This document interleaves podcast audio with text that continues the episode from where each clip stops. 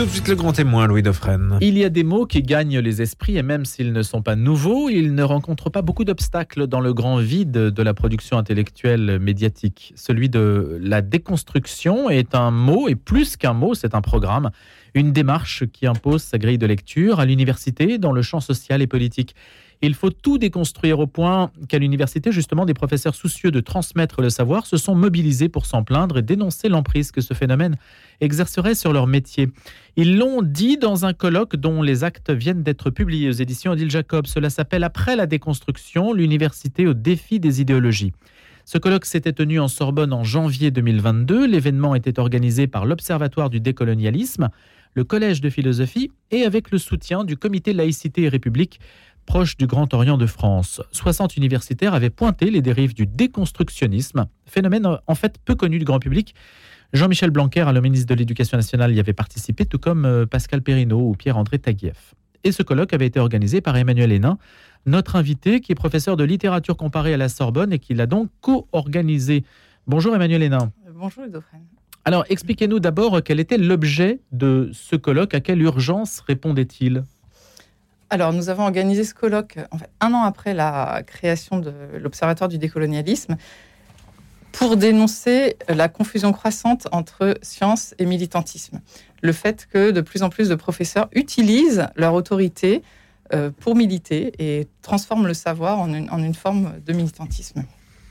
Mais un certain militantisme. Un certain militantisme, oui. Qui consiste en quoi?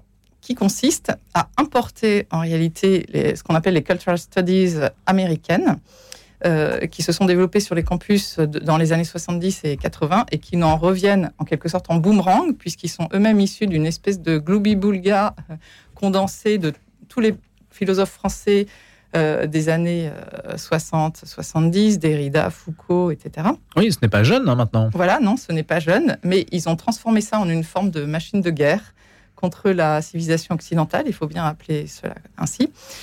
Et euh, cela se décline euh, en plusieurs euh, champs qui permettent finalement de, de, quadriller tout le champ du savoir, d'offrir une grille de lecture universelle.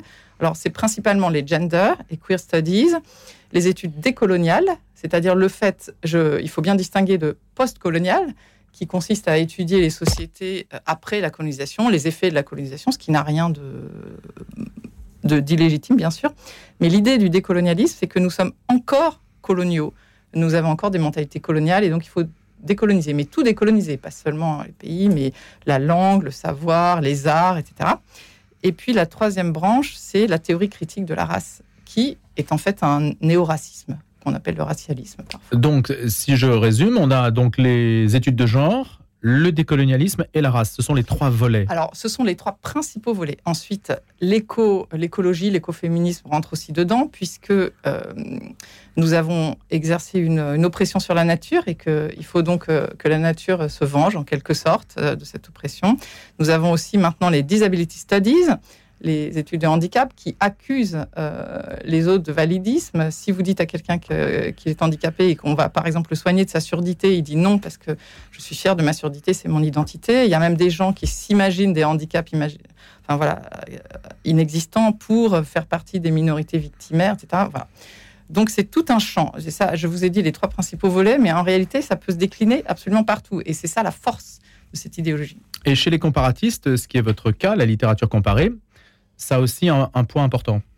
Oui, euh, puisque parmi les principales promotrices de ces cultural studies, on trouve Judith Butler, l'inénarrable, et puis euh, euh, Gayatri Spivak également, qui est une élève de Derrida et qui a beaucoup contribué à, à répandre cette, cette, idéologie aux États-Unis. En quoi cela se répand-il dans l'enseignement aujourd'hui, Emmanuel Hénin? Au point de, réunir des universitaires pour s'en inquiéter? Hmm. Alors oui, ce colloque est est assez remarquable puisque nous étions quand même 60 et pour la plupart de premier plan, des personnalités vraiment euh, connues, reconnues, et de tous les champs. Et d'ailleurs, le colloque décline dans sa quatrième partie euh, toutes, les, toutes les disciplines. Eh bien, cela se répand parce que, comme je vous disais, euh, c'est adaptable à toutes les matières. Donc, on va prendre la littérature, on va prendre l'histoire. Bon, l'histoire, bien sûr, puisqu'on va montrer que le passé est coupable, que l'Occident est coupable dans le passé. Euh, la littérature, on va la lire au prisme du genre, on va prendre des autrices féminines. Alors ça, c'est très bien. Il y a bien sûr des volets positifs, tout n'est pas à jeter ni à négliger.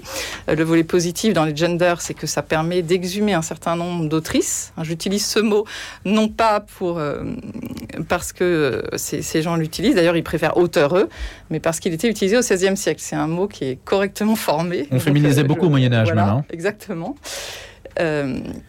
et puis euh, dans toutes les disciplines, mais aussi avec des répercussions importantes sur l'enseignement secondaire, puisque dans les manuels, dans un certain nombre de manuels, notamment de sciences naturelles du collège et du lycée, on voit une grille du genre. Euh, on apprend le, corps, la sexualité, euh, avec une espèce de curseur. Choisissez où vous vous placez en termes d'orientation sexuelle, en termes de sexe, etc. Donc, ça, dans la mesure où les universités forment les professeurs du secondaire, ils sont eux-mêmes complètement imbus de, de ces idées-là qu'ils vont transmettre aux élèves. Donc, par capillarité, cela inonde toute la société. Est-ce que vous estimez entravé dans votre travail universitaire aujourd'hui, Emmanuel Hénin? Non, pas du tout. Euh, personnellement, j'ai toute liberté. En revanche, euh, un certain nombre de mes collègues euh, et un nombre croissant se trouvent empêchés de faire une conférence sur tel ou tel point qui sur Darwin, qui sur l'écriture inclusive, qui sur le, le transgenrisme. Euh, ces conférences sont annulées sous la pression des militants, euh, parfois des associations militantes et parfois des professeurs militants. Citez-nous le cas de la statue de Champollion et du poème de Ronsard.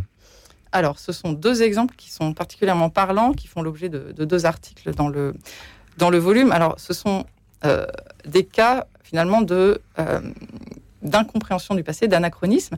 La statue de Champollion est située dans la cour du Collège de France et une euh, professeure du Collège de France, pour sa leçon inaugurale, euh, a fait un véritable procès de cette statue, a dit qu'elle avait honte de passer devant parce que c'était euh, le signe du colonialisme de l'Occident. En effet, cette statue pose le pied sur la tête de Pharaon. Et donc, pour, pour elle, c'était l'image de l'Occident qui opprime les pays du Sud. Or, euh, si on étudie un peu l'histoire de ces statues, comme l'a fait Alexandre Gadi, on s'aperçoit que cette statue a été euh, commandée par Mehemet Ali, euh, donc le sultan de l'Égypte, pour rendre hommage à l'Égypte, pour rendre hommage à Champollion. Donc déjà, ce n'était pas une statue coloniale, et que le penseur, loin d'avoir un air triomphant et d'écraser cette statue, qui d'ailleurs n'est pas une tête de pharaon, mais un chapiteau simplement, médite sur le passé il a, il a l'attitude du, du, penseur de Rodin. Quant à la... Donc il y a une incompréhension sur le sens de l'objet. En réalité, c'est une grille de lecture tellement forte, et c'est bien ce que nous dénonçons, que euh, les chercheurs, entre guillemets, savent d'avance ce qu'ils veulent démontrer. C'est une pétition de principe. La pétition de principe est omniprésente, c'est-à-dire euh, l'Occident est raciste, l'Occident est machiste, sexiste, postulat. un postulat, alors que le chercheur doit aller euh, du connu à l'inconnu, doit essayer de trouver. Par définition, quand on commence à chercher, on ne sait pas ce qu'on va trouver, sinon c'est inutile de chercher. Or, ils savent très bien ce qu'ils veulent trouver, donc ils plaquent cette grille sur tous les objets du présent et du passé. Et le poème de Ronsard? Alors, le poème de Ronsard, c'est un poème sur Danaé, comme chacun sait, Jupiter a violé Danaé comme il a violé énormément de femmes de la mythologie, mais c'est l'objet d'un poème extrêmement subtil où, au contraire, il y a un renversement. Danaé finit par euh, plus ou moins prendre de force Jupiter. et puis, de toute façon, c'est un, poème extrêmement, extrêmement subtil, extrêmement beau, et les agrégatifs se sont plaints au jury euh, parce que c'était l'image d'une culture du viol. Donc chaque, toute interaction entre un homme et une femme et potentiellement un viol. 20% des crédits européens, dites-vous, sont consacrés à des thématiques proches du déconstructionnisme, de la déconstruction. Ça, ça joue beaucoup dans l'appel d'air que ça peut créer à l'université? Oui, j'imagine, puisque clairement, on voit se multiplier euh, les colloques, les thèses sur ce sujet. Euh, alors avec le mot déconstruction et puis un petit nombre de mots-clés qui s'imposent. Et comme le dit Orwell, à partir du moment où euh, le langage, c'est la mère des batailles, à partir du moment où le terme, par exemple, assignation de genre à la naissance est répandu, ou racisme systémique, il circule et il finit par créer la réalité ou par créer la croyance qu'il euh, contient. Quelle part de vérité reconnaissez-vous à ce courant idéologique? Est-ce que vous lui reconnaissez un... Vous avez dit tout à l'heure, ça a le mérite d'exhumer certains auteurs ou certaines autrices. Euh, euh, quelle, part de vérité lui reconnaît-on? Parce que ça ne fonctionnerait pas s'il n'y avait pas une part de vérité. Toute idéologie, d'ailleurs, contient mécaniquement une part de vérité, sinon on n'y croirait pas. Eh bien, c'est de, je dirais, euh, décentrer le point de vue, déplacer le point de vue. Par exemple, sur les, guerres coloniales, on va s'intéresser au point de vue décolonisé, au point de vue des minorités qu'on a moins. Enfin, je mets toujours entre guillemets minorité, puisque même les femmes sont censées être une minorité, ce qui est, ce faux, mais enfin, est, une minorité, ce qui est opprimé. Et donc, L'avantage, c'est de déplacer. Euh, alors, par exemple, dans cette histoire mondiale de la France de Patrick Boucheron, qui a donné lieu à une sorte de querelle euh, idéologique, euh, c'était choquant de voir que on réduisait. Alors, en gros, il s'agissait de remplacer toutes les dates de l'histoire de France par des dates anecdotiques, mais qui montraient à chaque fois que la France n'avait pas été faite par des Français, mais par tel ou tel immigré, par tel marchand qui venait euh, d'un pays du Sud, etc. Et finalement, soit on le prend, c'est ce qu'explique Claire Lowe, soit on le prend comme une sorte d'exercice amusant de décentrement du regard, et à ce moment-là, pourquoi pas, soit on le prend comme le nouveau catéchisme, celui qui vient remplacer l'histoire de France euh, classique, le récit national, plus que le roman national. Le roman national, on est tous d'accord à peu près pour dire que c'est du passé, on ne va pas enjoliver, etc. En revanche, un vrai récit national euh, est aujourd'hui incriminé alors qu'il n'a alors qu'il est tout à fait légitime de raconter voilà l'histoire. Mais il y a l'idée de dire Emmanuel Hénin quand même à travers la déconstruction que le roman national nous a un petit peu intoxiqués parce qu'il est toujours une production des puissants et de ceux qui veulent euh, forcément écrire l'histoire, qui est toujours écrite par les survivants et ceux qui ont gagné. Donc il y a l'idée de corriger cet effet. Oui, oui, et ça, ça n'est pas mal, mais c'était déjà largement commencé par euh, toute l'histoire des mentalités, par exemple avec l'école des annales de Lucien Fèvre depuis mmh. les années 30, etc. Donc ce n'est pas complètement nouveau de prendre euh, en compte ce point de vue.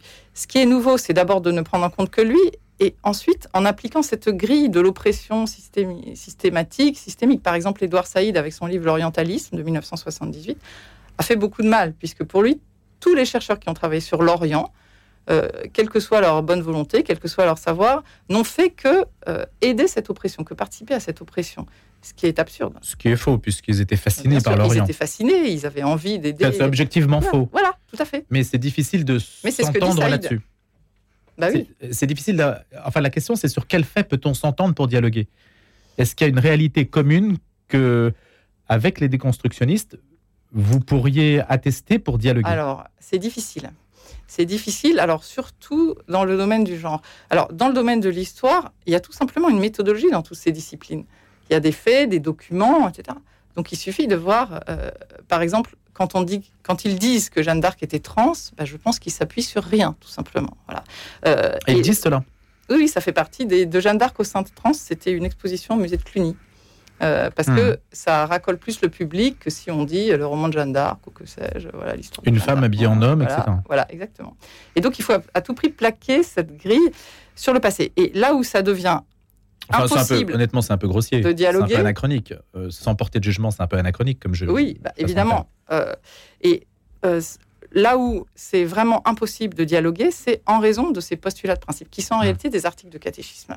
Et je donne l'exemple le plus énorme de ce postulat, c'est que le sexe n'existe pas. Le sexe est un effet du genre. Ou encore, comme le dit le planning familial, le sexe est un spectre. Ou, comme le dit une féministe Monique Wittig, hein, une féministe historique, la catégorie de sexe est une catégorie totalitaire. Voilà, totalitaire. Vous parlez, vous êtes, et puis, le planning familial considère comme des insultes les mots masculins et féminins, ou mâle et femelle.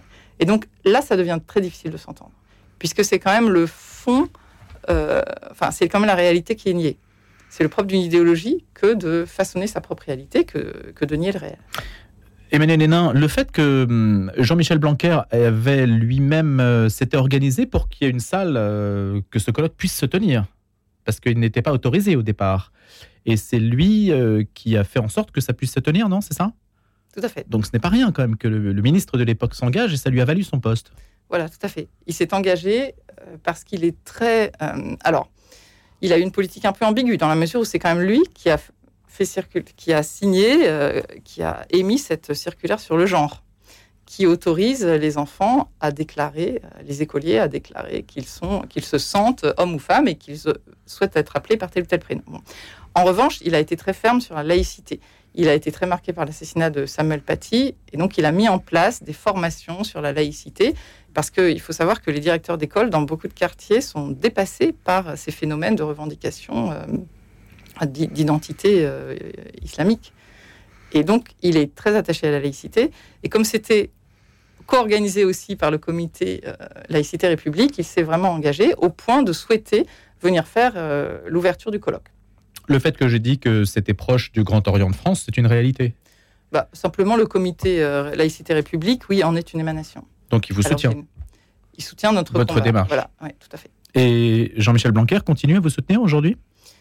Alors aujourd'hui, bah, il a tenu aussi à ce que sa contribution figure dans les actes, mais aujourd'hui, il est un professeur comme nous, donc il est un hmm. collègue, simplement. Donc il n'a plus vraiment les moyens de, nous soutenir. Le profil de Papendiaï, c'était son inverse. C'est le profil inversé de Jean-Michel Blanquer. Voilà, exactement. Pourquoi? Pourquoi? Parce que Papendiaï est, est un pur produit de la méritocratie républicaine. Il a fait ses études euh, dans les meilleurs lycées, à l'école normale supérieure. Et puis, il a été ensuite aux États-Unis, sur un campus américain, je ne sais plus lequel, en, 92. Et là, il a eu une illumination. C'est-à-dire, il est devenu un éveillé. Il a découvert qu'en réalité, il était raciste. Voilà, un woke.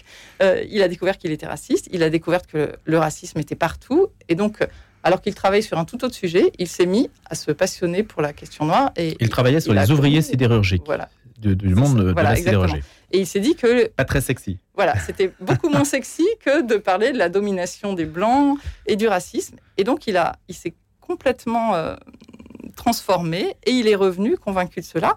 Et c'est vrai que ça lui a assuré une carrière beaucoup plus brillante que les ouvriers sidérurgiques euh, ne l'eussent fait. La déconstruction, c'est une filière qui gagne donc. Cela dit, quand on fait de la recherche, Emmanuel Hénin, et vous êtes professeur de littérature comparée, on peut supposer qu'il y a toujours une étape dans la recherche de déconstruction. Le principe même, c'est de déconstruire, on, démonte la machine pour voir comment ça fonctionne, pour après pouvoir poser euh, tel ou tel axe de recherche. Donc en soi, ça fait partie de la démarche de, la personne qui cherche. Tout à fait. le mot. Le mot est très ambigu. Et c'est pourquoi les mauvaises langues, qui, sont, qui ont été très nombreuses au moment du colloque, puisqu'on a quand même été agonie dans à peu près tous les médias mainstream, tous les médias bien pensants, le mot, euh, on nous a accusé de refuser tout geste critique. Le geste critique, finalement, c'est l'origine même de la pensée. Socrate faisait de la déconstruction, tout simplement. Et il s'agit absolument pas de nier ça, ni d'être dogmatique. Alors c'est vraiment à fond renversé, parce qu'on nous reproche d'être dogmatique ou d'être essentialiste, alors que eux, ils fonctionnent avec un certain nombre de dogmes qu'il ne s'agit pas de toucher. Et de même, euh, on doit tout déconstruire, sauf Derrida, Foucault, Deleuze, etc. C'est-à-dire les penseurs de la déconstruction, eux, sont des espèces de dieux sur un piédestal, donc certains n'ont pas supporté, comme Elisabeth Roudinesco qui a fait une tribune, qu'on touche un cheveu de Derrida. Hein, il y a des articles qui pointent, par exemple, l'ésotérisme complet de Derrida, qui est quand même capable d'écrire euh, la clause du genre, des classes, ce qu'elle classe, ou que sais-je, des tas de phrases totalement ésotériques qui sont justement étudiées comme les, les nouveaux articles d'une religion qu'il faut sans arrêt gloser, parce que c'est tellement obscur qu'on peut sans arrêt les glosser. Donc, je reviens sur l'histoire du mot déconstruction, euh, qui est faite euh, abondamment dans la première partie du colloque qui porte sur la généalogie, du terme. On peut tout à fait considérer que la philosophie moderne, Descartes, par exemple, fait partie de cette déconstruction, et de, fait, il met tout à plat et il dénonce les fausses sciences, comme l'astrologie, la chiromancie, etc. Bon, très bien. Euh, mais ensuite, Nietzsche, avec Nietzsche et il y a déjà un deuxième, euh, un deuxième moment qui est franchi. Et puis c'est Heidegger qui invente le mot. Le mot beau. Mais chez lui, la déconstruction désigne le fait de désencombrer, en quelque sorte, tout ce qui obstrue l'accès aux racines de l'être. Euh, et donc toute la civilisation occidentale qui a, en quelque sorte, obstrué la métaphysique.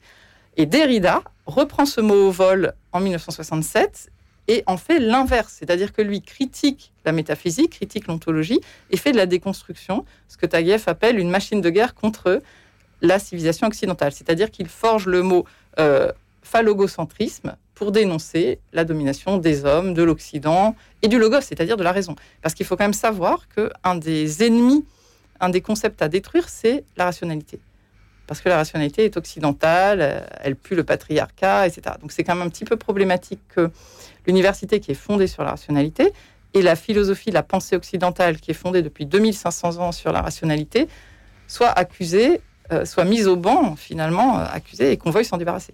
Le clivage Emmanuel Hénin, en fait, euh, ce n'est pas entre droite et gauche, euh, universitaires de droite qui râleraient dans leur coin et, et- et les gens émancipés de la gauche qui défendraient la liberté. Le vrai clivage, c'est l'universalisme contre le communautarisme, estimez-vous? Oui, tout à fait. Euh, dans notre association, il y a des personnes de tous bords politiques, hormis les extrêmes, je pense, mais vraiment une très grande diversité de palettes. D'ailleurs, on peut tout à fait retrouver des désaccords, notamment sur les figures de Derrida ou de Foucault, que certains Nathalie Heinisch en continuent particulier. à... Voilà, voilà, Heinrich et Julliard sont, sont tout à fait... Heinrich et Julliard sont tout à fait de, de gauche. Euh, en revanche, c'est très pratique de nous cataloguer comme d'extrême droite, de dire qu'on est infréquentable et tous les, toute la réception du colloque dans les médias a consisté à cela, à dire que nous faisions la campagne d'Éric Zemmour.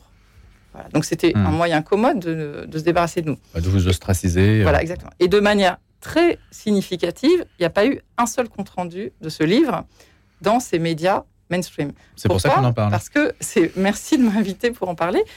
Euh, le Figaro aussi lui a fait une large publicité. Pourquoi est-ce qu'ils n'en ont pas rendu compte? Parce que c'est beaucoup plus difficile euh, une fois que c'est imprimé noir sur blanc et qu'on voit d'abord qu'il n'y a pas un seul propos euh, raciste, ni sexiste, ni colonialiste dedans, contrairement à ce qu'il disait.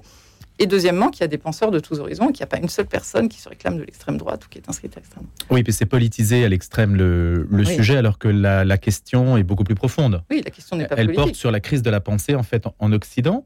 Et on peut se demander, Emmanuel Hénin d'ailleurs, euh, si euh, ce genre de pensée dont vous estimez qu'elle prospère sur l'ignorance, euh, comme vous l'avez dit pour la statue de Champollion ou le poème de Ronsard, il n'y a pas grand-chose en face non plus. Pour en quelque sorte, euh, toute idée euh, n'est forte que de la faiblesse euh, de ses concurrentes. Il n'y a pas grand-chose en face non plus, en termes de production intellectuelle qui pourrait appareiller en fait les esprits d'aujourd'hui, non? Alors, c'est faux de dire qu'il n'y a alors, pas de ou alors on production n'arrive pas à en médiatiser. Vous Non, c'est pas qu'il n'y ait pas de production intellectuelle en face, parce que nous sommes quand même très nombreux à continuer à, à étudier dans les règles de l'art, avec toute la méthodologie, le sérieux nécessaire dans, dans toutes les disciplines. En revanche, il n'y a pas d'idéologie en face, c'est plutôt ça, ça. c'est plutôt l'effondrement des idéologies, notamment stalinistes, maoïstes, communistes, qui a créé une sorte de vide. Et c'est la même chose qui Ou explique. de l'Église. hein. L'Église, ou elle pourrait avoir un langage aussi, non? Exactement.